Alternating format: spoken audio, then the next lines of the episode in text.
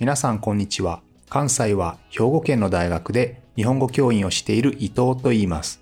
このプログラムでは日本語を学習中の皆さんに毎週一つか二つニュースを選んでその中に出てくる言葉や日本の文化、社会、歴史に関わることをお話しします。自然なスピードで、でもほんの少しだけ表現や文法を簡単にして話しますので、皆さんが日本語、そして日本を学ぶお役に立てれば嬉しいです。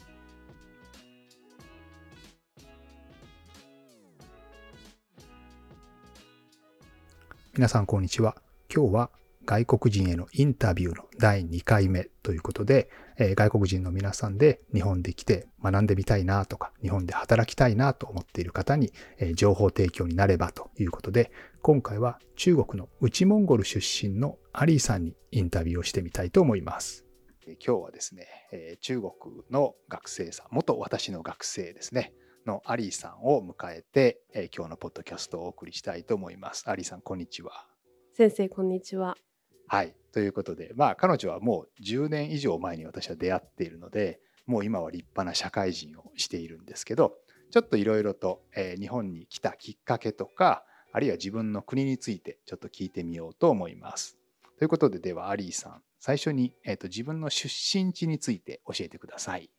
はい、私の出身地はですね、中国の北です。あの内モンゴル自治区というすごいあの寒いところです。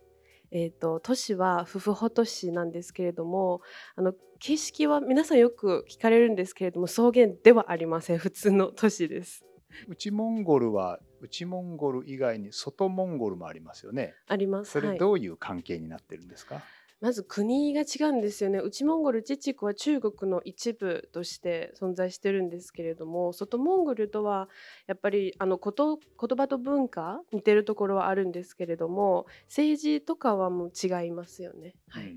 うんえっと、アリーさんは、えっと、中国系ですよね。つまり、モンゴルの方ではないですね。モンゴル語は話す？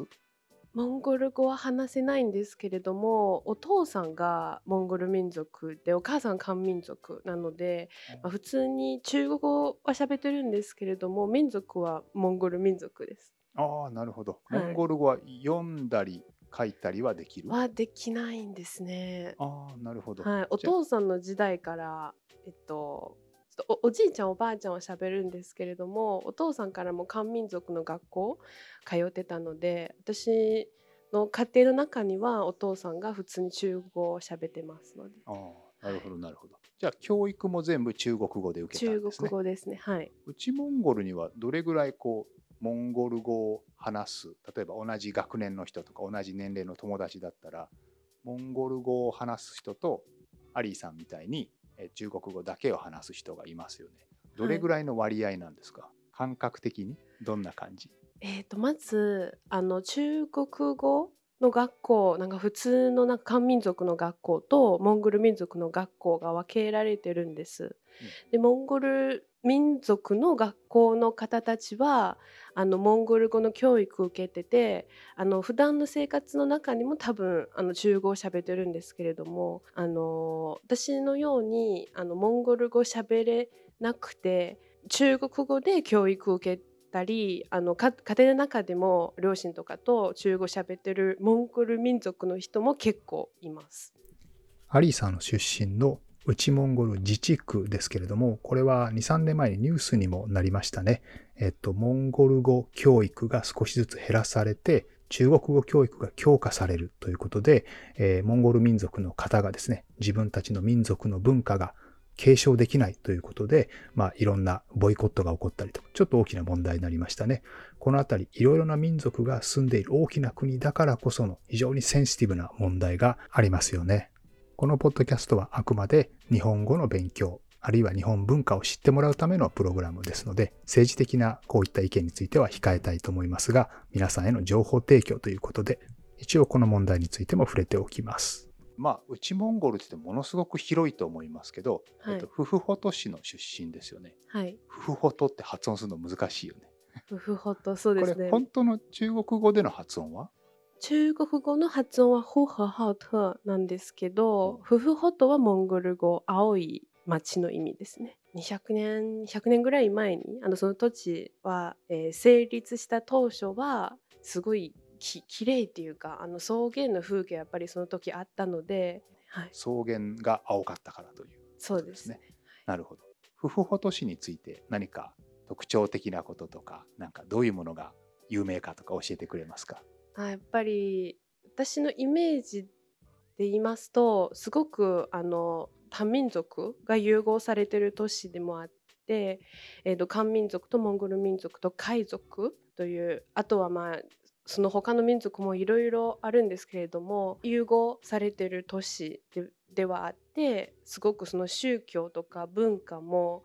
あの民族についてのあのなんか服装とか食事とかも全部混ぜてるような都市ではあります。海賊はどんな感じの人たち？海賊はですねすごい自分のなんか独特な文化があって自分のコミュニティがあのある地域にあの集合されててその食べ物もハラールの食べ物で、あの豚肉ダメという文化にはなるんですけれども、あのイスラム教うんうん、よりの民族になりますね。はい、あの海賊とあの回るっていう字の海そうで賊ですよね。すねはい海賊は中国の中1000万人ぐらいいるんですね。で中国の少数民族の一つですけれども、えー言語とか、えーは漢民族と同じなんですけれど、えーイスラム教を信仰していて、えーその人たちが住むところにはもちろんモスクもありますし、あとは、えー普段ね、中国語を使用しますけれども、イスラム教に関わる部分では、アラビア語とかペルシャ語、チュルク語ですね。まあ、トルコ語に近いえー語ですけれども、えーこういったえー語彙もたくさん持っていますね。有名な食べ物とかは？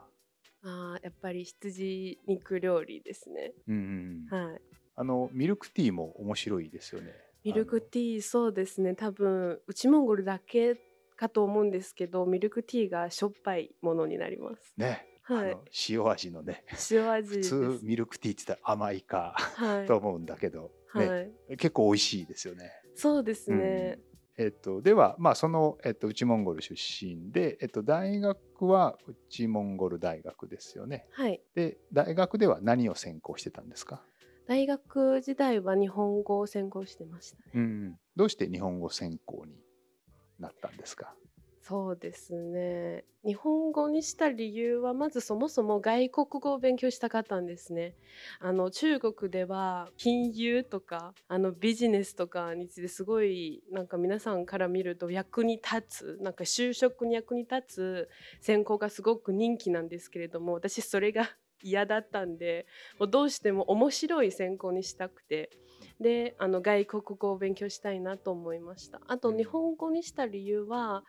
たまたまあの高校時代の友達が大阪に留学してきていろいろ話聞いたら面白いなと思ってて日本日本語ちょっと勉強してみたいなと思いました。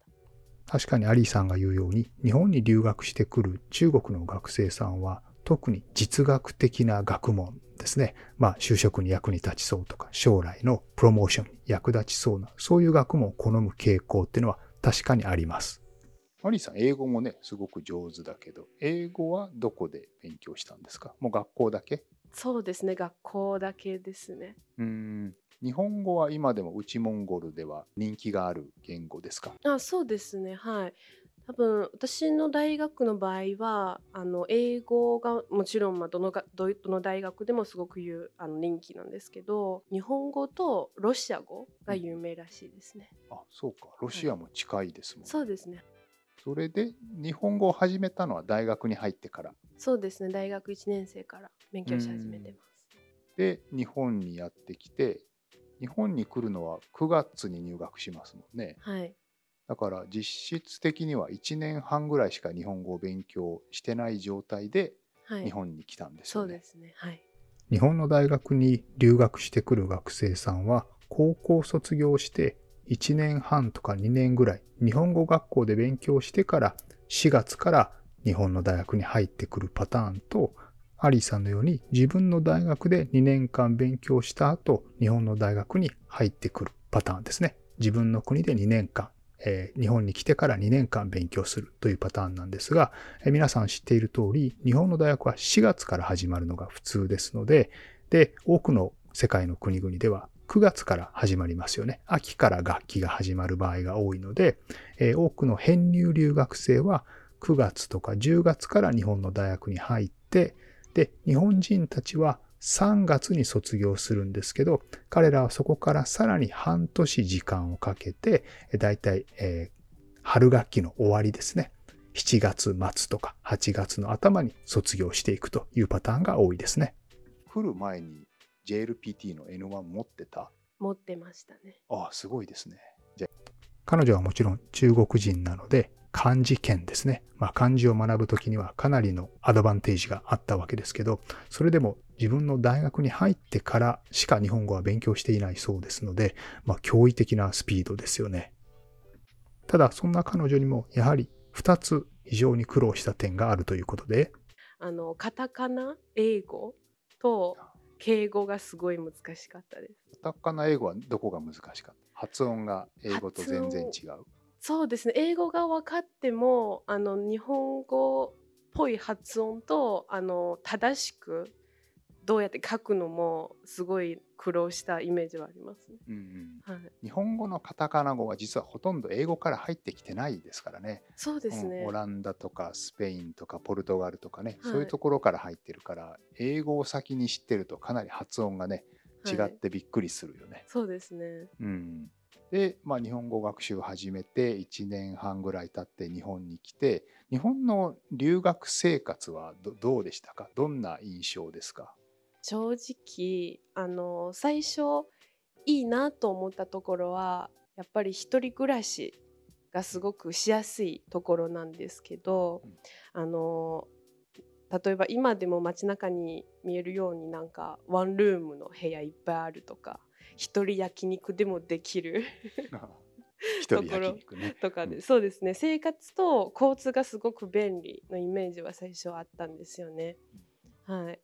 あとは良かった点としてはあの来てから気づいたのがなんか日本人の生活すごいなんか自然を大事にしてる雰囲気があるなと思いました。なんか公園とか緑が多いあとあの本当に仕事し始めたら気づいたのはあの土日とか休みの日に遠く行かなくても自然を楽しめるところいっぱいあるのですごく良かったと思います。うんうんうん、そうですね、うん、日本は実はなんかハイテク産業が結構海外からは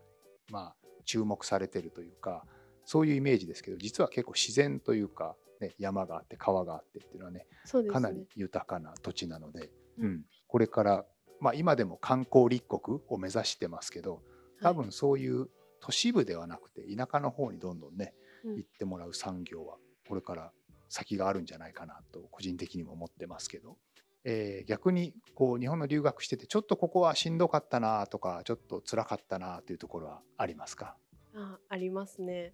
あの最初一人暮らし良かったなって言ったんですけど実はあの一人暮らししてみて気づいたのが友達作りが思ったより難しかったんですね。あの留学生と一緒にいるのはいいんですけどあのやっぱり日本語を練習する機会をどんどん増やしたくて日本の日本人の友達を作らないといけないと思っててじゃあどこから始めていいのかちょっと最初迷ってたんですよね。そうですよね。多分ねそれはもう日本にやってくる留学生全員のこう課題というかどの大学に行っててもどの日本語学校に行っててもやっぱりなかなか最初はね留学生だけでグループになってしまってそれは逆に日本人が他のとこに留学しても同じですけどね、はい。うん、どうやって克服したんですか？その後こう日本人の友達を作ったり別に友達じゃなくても知り合いとかこう日本語を実際に日本語ネイティブと話せる機会っていうのはどうやって作っていったんですか？そうですね。あの私の経験で言うと無理やり隣に座ってる人話すよりはその自らすごく外国人の方と接したいというような方をあのとなんか接触しないといけないのであのうちの大学ではその国際的な交流できる場所が作られててそこに行ってそこの日本人スタッフとあの交流しながらあの友達作ったり一緒一緒に有意義な時間を過ごすのがあのすごくいい経験だと思いまして本当に友達作りたい方はそういうなんか学校のなんか国際的な交流できるサークルとかクラブに行ったらいいんじゃないかなと思います。まあどの大学も大体そういうグローバルカフェとかグローバルプラザとかね、はい、そういったところ1箇所か2箇所あると思うから、まあ、そういうのに行くのがいいかなという感じですね。そうですねはい他にはちょっと大変だったことってありますか？別に学校生活じゃなくても普段の生活でも何でもいいですけど。あそうですね。あと一つ思ったのがあのおそらく東アジア特有な雰囲気かもしれないんですけれどもやっぱり社会からのストレスを普段の生活は感じてて例えばあの進学についてもそうですしすごいいい大学院とか行きたい人が多いからその中の競争を感じてるしあの普段本当にあの電車乗りながら街に歩いて気づいたのがみんな同じ服装着ててスーツにしてもみんなブロブラックで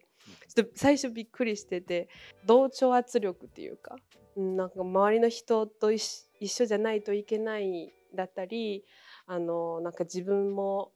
なんか頑張らないといけないというような雰囲気を感じてちょっとストレスは感じてるかなと思います。さっき東アジア共通の特徴かなって言ってたけど、はい、えっとまあ確かにこう東アジア全般的にこうちょっと学歴とかそういうのすごく大事にしますよね。ランキングとかね、はい、それは多分日本も中国も韓国も同じだと思うんですけどそれでも日本に来たら例えば全員同じこうリクルートスーツを着てみんながねあの会社を探しているというような。それはちょっと中国にはない感じですか？そうですね。中国はどっちかというと自分の感覚で言うと皆さん競争が激しいんですけどやっぱり見た目そこまで気にしてないなんか服装とかもう全部スーツをブラックしないといけないっていうようなストレスは感じてなくて。なんか大学内でこうおしゃれをしないといけないみたいなのはプレッシャーではなかった。よくたまに私あの欧米系の学生さんもいるのでその子たちによく教えてるとなんでこう日本人は大学に来るのにあんなにおしゃれをしてくるんだってよく聞かれるんですけどどアリーさんはどんな感じですか？そうですね。そう言われてみれば確かにあの日本に来てから初めてどうやってメイクするのをなんかゼロから学んで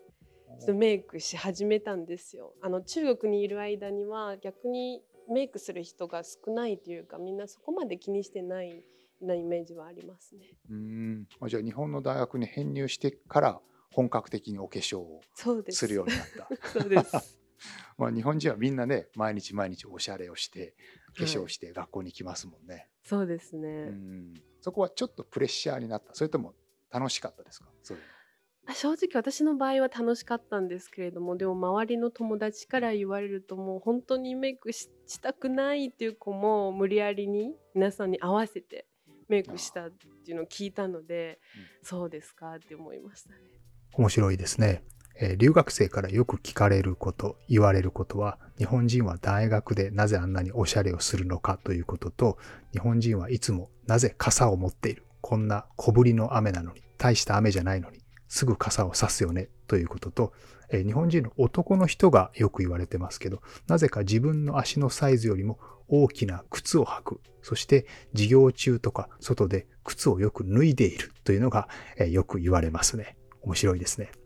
ということで、えー、今週はアリさんの、えー、こちらの日本に来て日本の大学生活について少し語ってもらいましたが、来週もまた引き続きこのインタビューをお送りしたいと思います。また来週も聞いてくれると嬉しいです。